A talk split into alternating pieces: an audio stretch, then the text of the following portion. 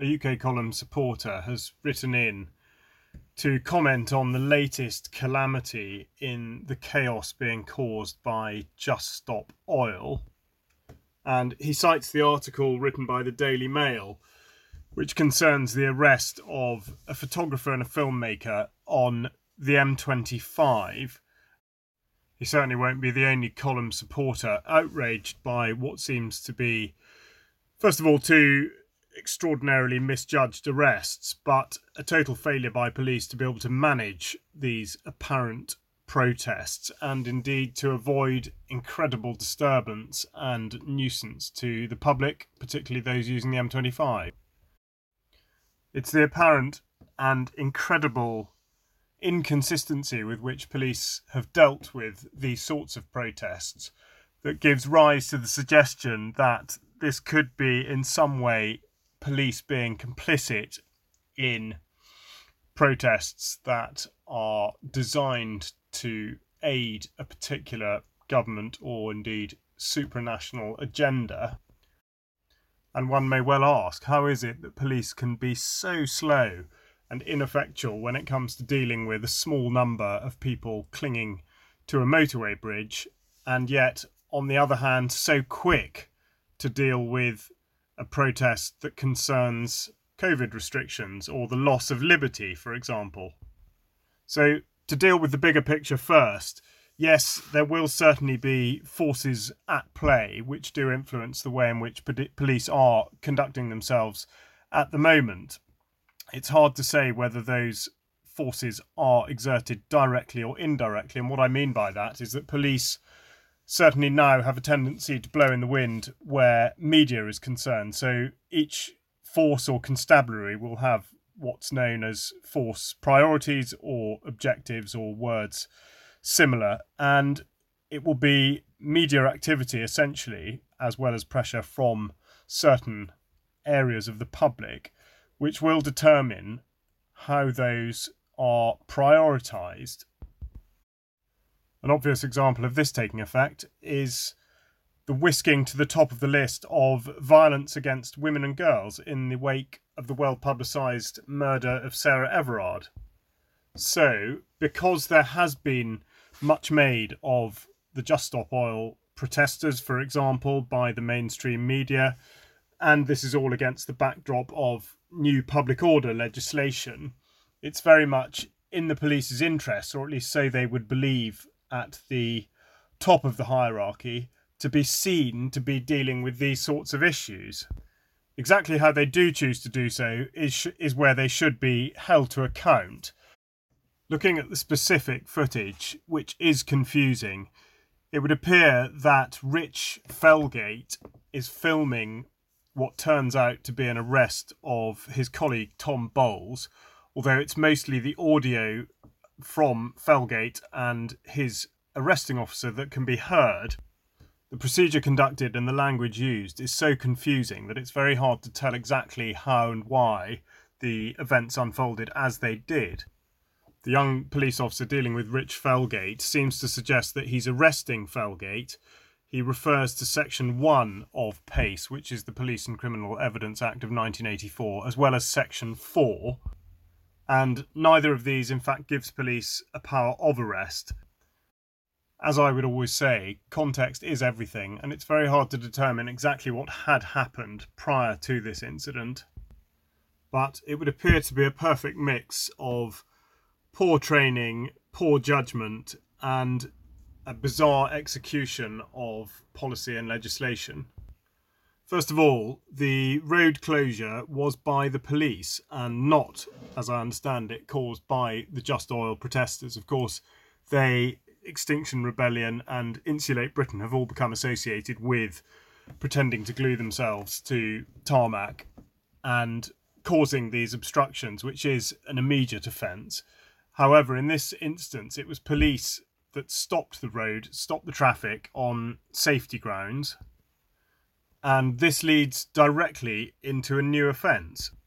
The Police Crime Sentencing and Courts Act of this year contains at section 78 provision for intentionally or recklessly causing public nuisance and section 1 subsection b says that the person's act or omission creates a risk of or causes serious harm to the public or a section of the public, or obstructs the public or a section of the public in the exercise or enjoyment of a right that may be exercised or enjoyed by the public at large.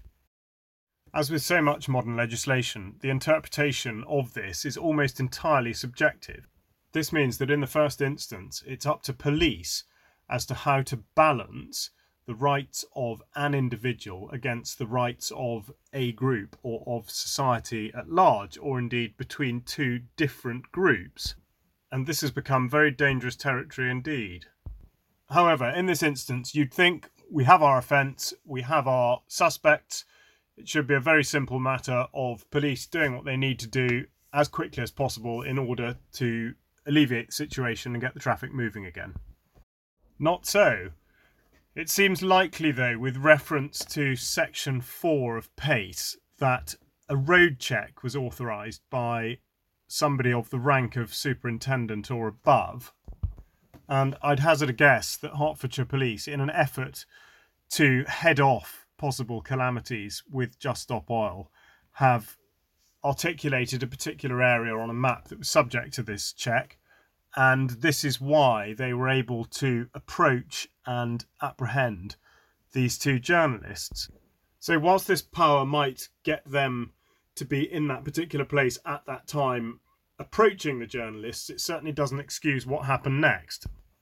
Looking at how things unfolded, it is possible that the young officer that we hear on the audio did, in fact, make a mistake in saying arrest. He may have meant detained, and there is a distinction in that to arrest somebody is part of the process of taking them through custody and it relates to a particular offence.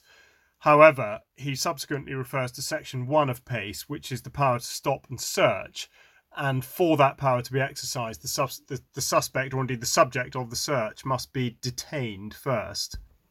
If he truly had meant to arrest him, then it's worth examining the two criteria that need to be satisfied for an arrest to be lawful. Firstly, the person has been involved, has attempted to be involved, or is suspected of involvement in the commission of a criminal offence, and there are reasonable grounds for believing that the person's arrest is necessary. Now, that, from what we see in the video, certainly may not have been the case. Furthermore, if he was arrested, he wasn't told why he was arrested, and there was definitely plenty of time to do that, nor was he cautioned. If this arrest really had taken place, as seems to be suggested by the video clip, then there's no way that that should have gone through and been authorised by a custody sergeant. The more likely situation is that he did, in fact, mean that he was going to be searching Felgate and was detaining him under Section 1, which we do hear being referred to. Still, though, he's completely incorrect in doing so. The power granted by Section 1 isn't simply a generic authority to search anybody you don't like the look of, it's very specific. And for an officer to exercise it, they mustn't just have reasonable grounds to suspect the person may be in possession of an article included under Section 1, which are offensive weapons, bladed or sharply pointed articles, articles used in the course of or in connection with certain criminal offences or fireworks.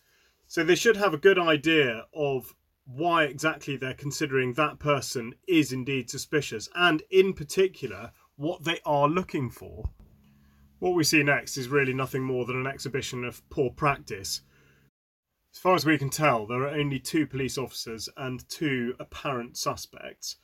And with health and safety taking such a vast amount of police time and effort. It's again completely inconsistent that we'd see two officers trying to deal with two suspects at the same time rather than controlling the situation and allowing one to conduct a search first before the other suspect is searched. And the reason I mention this is that the only the only way in which they can justify delaying in taking the Just Stop Oil protesters off the bridge is health and safety because they would need to get the special team there in order to be able to carry out the, the specific procedures according to health and safety. And yet, health and safety is what dictates exactly how you would conduct a stop and search. And furthermore, whilst every force will have their own policy on this, it's notable that Bowles is seen handcuffed. In fact, they're both handcuffed. First of all, there's absolutely no justification for that. They quite obviously are not aggressive. They don't present a physical threat. They don't make any suggestion of trying to run away.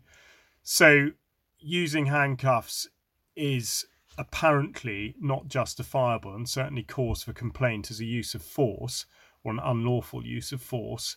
But furthermore, handcuffing somebody to the front, if indeed they do decide they're going to do anything about it, only in effect gives them a weapon. Not not only can they decide to strike the particular police constable with both hands at the same time, but also you've got an immediate means of putting your arms around someone's neck, thereby creating far more danger than you're ever going to eliminate by the show of putting handcuffs on them. The next thing we discover is that Tom Bowles apparently had his house searched, and for this to have been the case, authority would have had to have been granted to conduct a Section 18 search, which is for evidence in connection with an indictable offence, meaning the one that's serious enough to go to Crown Court. So it seems that not only did police manage to conduct an arrest for which they had little or no justification, but that that was then authorised by a sergeant in custody, and that that detention went ahead even after it had been reviewed, and moreover that authority was given to conduct a search for evidence relating to that indictable offence.